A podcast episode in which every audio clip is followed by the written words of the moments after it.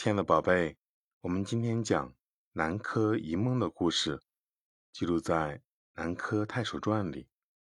唐朝有一个叫淳于芬的人，这人素来喜欢喝酒，经常同朋友把酒言欢，生活也过得十分惬意。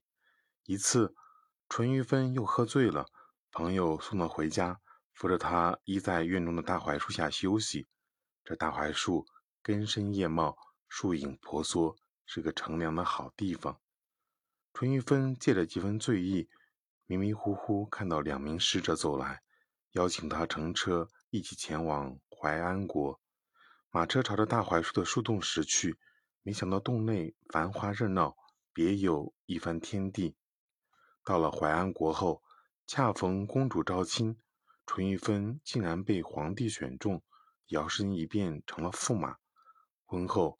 夫妻两人相敬如宾，日子过得美满幸福。淳于芬也被皇帝派往南柯郡任太守。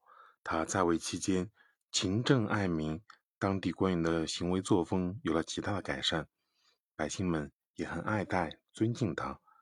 几十年过去了，南柯郡在淳于芬的管理下，百姓安居乐业，官员清正廉洁，他也妻儿美满。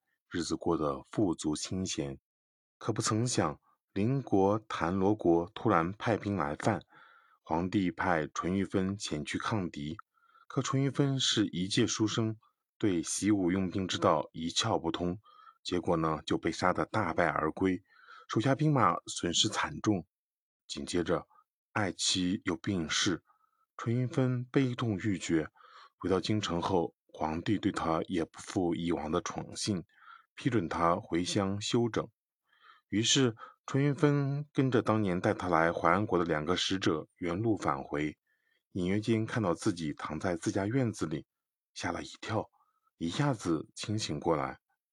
淳于芬看到不远处的仆人们在院子里扫地，夕阳倾斜，尚有余温，明明只是睡了一个午觉，却仿佛度过了漫长的一生。淳于芬回头看大槐树。发现树下有一个巨大的蚂蚁洞，内部交错纵横，有一个孔洞拐去了南边，又连着一个小蚁穴。他回想在南柯郡发生的一切，顿觉世事无常，所谓的功名利禄，转眼烟消云散。通过这个故事，我们学到什么道理呢，宝贝？南柯一梦，常用来形容一场大梦，比喻空欢喜一场。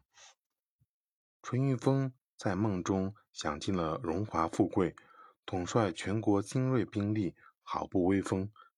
可是梦醒之后，终究是一场空。这启示我们：梦想虽然妙不可言，但倘若没有实实在在的行动，也是难以品尝到实实在在的美味。